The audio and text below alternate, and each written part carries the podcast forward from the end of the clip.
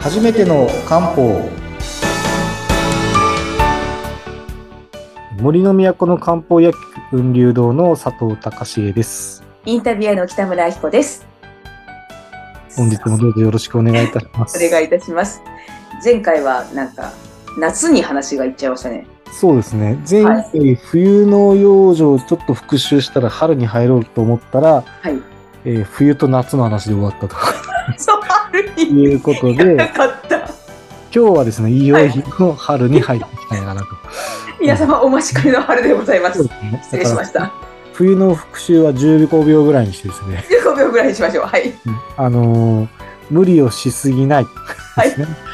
で五臓の陣を整えて温めるとうん重要です。あ、まあ、あと、もちろん血流も重要ですけどね。血流悪くなっちゃうので、このぐらいにちょっとしといてね、しときましょう。はい。はいじゃあ、春に行きたいなと思うんですが、はいえっ。と、まず、五臓のお話をすると、えっとですね、あのー五臓六腑で言うと、肝臓の肝、はい。肝。はい。肝臓の肝が実は春に乱れてしまうという話なので、まあちょっと後ほどですね、五臓六腑の肝のお話をちょっとしていきますですね。か肝ってアルアルコール分解とかするとこですか？そうです、そうです。えあ、そ春に乱れるんですか？肝臓の肝が乱れて、ただその、現代学的な肝臓と五臓六腑の肝はちょっと違うんです。肝臓付近みたいな感じ。例えば、えっと、前回冬の養生で五臓六腑の腎ってお話ししたんですけどはい、腎臓と腎がイコールではないわけですよね。うん腎臓に関係するものを含めて、要はその働きを、体の働きをあの5つに分類してるので、一個一個範囲が広いんですよ。今でいう肝臓の部分も含めてなんですけど、やっぱ漢方的な肝はちょっと、あの、完全な肝臓とはちょっと違うと。ああ、もっとこう意味が広いちょっ。と広い感ああ、はい。じですね。はい。なので、まず肝の働きを、こう、整えてあげるということがあります。ですね。はいで、特徴としては、うんと、冬があまり無理しないで動かないようにっていうことで蓄えてたわけですよね。そうですね。脂肪もたまりますよ。ダイエットもあんまりこう効果ないよっていう話が。いう話がですね、はい。効果がないわけではないですけど、あ効果がない出づらいと、出づらいと。はい。出づらいと。はい。はい。それがですね、いよいよ春になると、まあ、動き始めるわけですよねはい。例えば、植物は種の状態で土の中にいたのが、そこがから芽吹いていく。うん。芽が出てくですね。で、冬眠していた動物が動き始めるということで、こう、秋冬ってだんだん動きが、こう、収まっていったのが、今度春夏ってどんどん今度動きが活発になるとき。で、春はある意味スタートの時期うん。ですよね。は。ないので、すべてのものがこう動き出して生き生きと活動し始める。これが、えー春ということになります。ですね。はいなので、冬に間蓄えていたものを使ってですね、動き始める。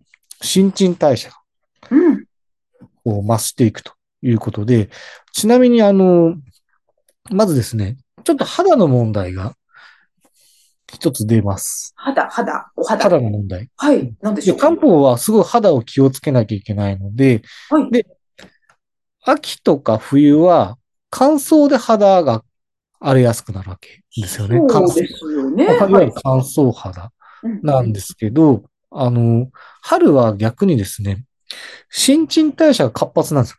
うん。春うん。うん。はい。動き始めるので、活発なので。で、新陳代謝がこう活発になった時に、栄養が不足すると肌荒れするんですよ。要は新しいものにどんどん作ろうとした時に材料がないと大変なことになっちゃう。ああ、そうですね。なので、えっ、と、結構その血を補うとか、はいいうことを実はやります。ですね。へえ。ちゃんと栄養を補うことによって、新陳代謝が活発になった時に、肌荒れがしないようにっていうふうなことをします。ですね。だから、あの、どっちかというと、春、あの、秋冬はこう、潤すようなことをやるんですけど、はい。秋春になるとちょっと肝の働きにいいものとか、血を増やすとか、そんなようなことをすると。うーんちょっと肌ケアの質が変わるんですね。あ、そうなんですか。え、そしたら、えっ、と、化粧品とかも変えた方がいいんですかね？いや、それは その季節養生になってないと思うので、あ、そうかな。かなか化粧品がっていうのは難しいかもしれないですけど、はい。まあ年がら年中重要なのはやっぱり春、あの、皮膚の表面の血流を良くする。これはずっと重要です。うーん。肌に栄養を届けるのでですね。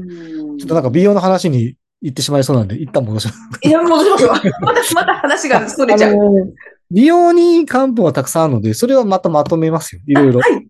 またね、別の機会に。別の機会。例えば、まあ、ちょっと簡単に触れちゃうとうん、シミとかシワとかは、やっぱり皮膚の表面の血流重要なんですよ。そ、え？ちょっと待ってくださいね。私の、はい私の、あの、素人の考えでは、紫外線、紫外線がはいはいもう大大敵だって思ってました。あ、もちろん、紫外線に対策もしますけど、はいあの、まあ、要は栄養を届けるっていうことで、シミシワには皮膚の表面の血流を流すということがすごい重要で、今度、たるみとかもあるじゃないですか。たるみ、いやで、たるみに関しては、それははい筋肉なので、はい筋肉を強化するような漢方に今度変わるんですね。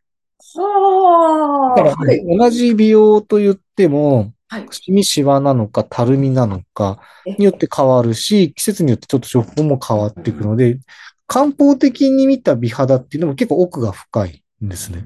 はい。はい。ただそれを話しちゃうとですね、今日のまた10分もですね、また話が違う方に行っちゃう。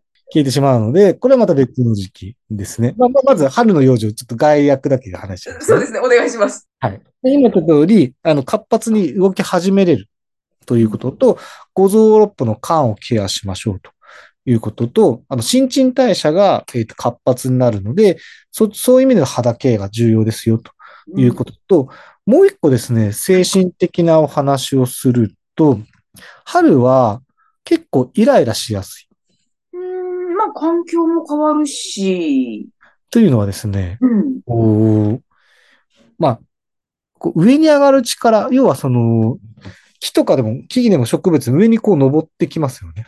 はい。で、そういう時って、要は、何でもこう上に、やっぱり暖かくなると上に上昇しやすい、上に対しての勢いが出てくるので、はいこう上半身とかにこう血が上って、要は首より上に頭に血が上ってですね、うんうんこう怒ってる時とか、こう頭真っ赤になったりしますよね。はいあんなような感じで、こう頭に血が上る時期ということで、えっ、とですね、春は血が騒ぐ時期と言われている。えー、に、えっと、これが冬とかだと、ちょっと不安とか、はい。こう、おそういう方が強い。驚きとか、ちょっとどっち、まあ言ってしまうと恐怖心みたいなのがちょっと強まる時期。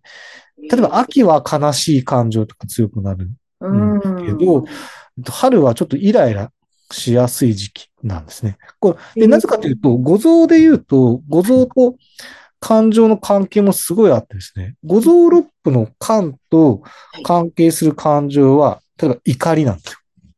えー。まさにイライラしやすくなると。うん。いう時期なの。で、ちょっと春に向かってちょっとイライラしやすいっていうことがあれば、実は肝のケアをしたりします。え、え、それはあれですか？えっと、例えば、男性、女性とか年齢の違いとか、環境の違いとか、ももちろんそれは多少なり、まあ、そ当然、あの、精神的な問題なので性格っていうのも出てきますけど、あの、全体的にイライラしやすいと。えー頭に血が上って、その結果、例えば不眠とか、ああ、頭痛とか、イライラとかうん、そういうことが起こりやすい時期なんですえね。ー、あ、そうなんですね。で、次次回はですね、ちょっと五臓六腑の肝の働きとか、はいその五臓六腑の肝と感情の働、あの、感情の関係とかですね、うん。そういうのをちょっとお話ししていければなと思います。ぜひぜひ。今日はこんな感じで、そしたらはいいい。んですかね。となんか、あのーお話伺ってると、今まで自分が、あのーまあ、常常識というか普通に思っていたことが、結構佐藤さんのお話聞くと覆されるというか、なるほど。あすごくなんか驚くことが多いですあね。ー、なるほど。うん。わかりました。あのーまあ、ちょっと、また缶の話全体聞くと面白いかなと思うので、はい。ぜひぜひという感じですね。またじゃあちょっと次回以降も楽しみに、はい。はい、お聞かせください。缶についてお話したいと思います。はい。はい。ありがとうございました。はい。ありがとうございます。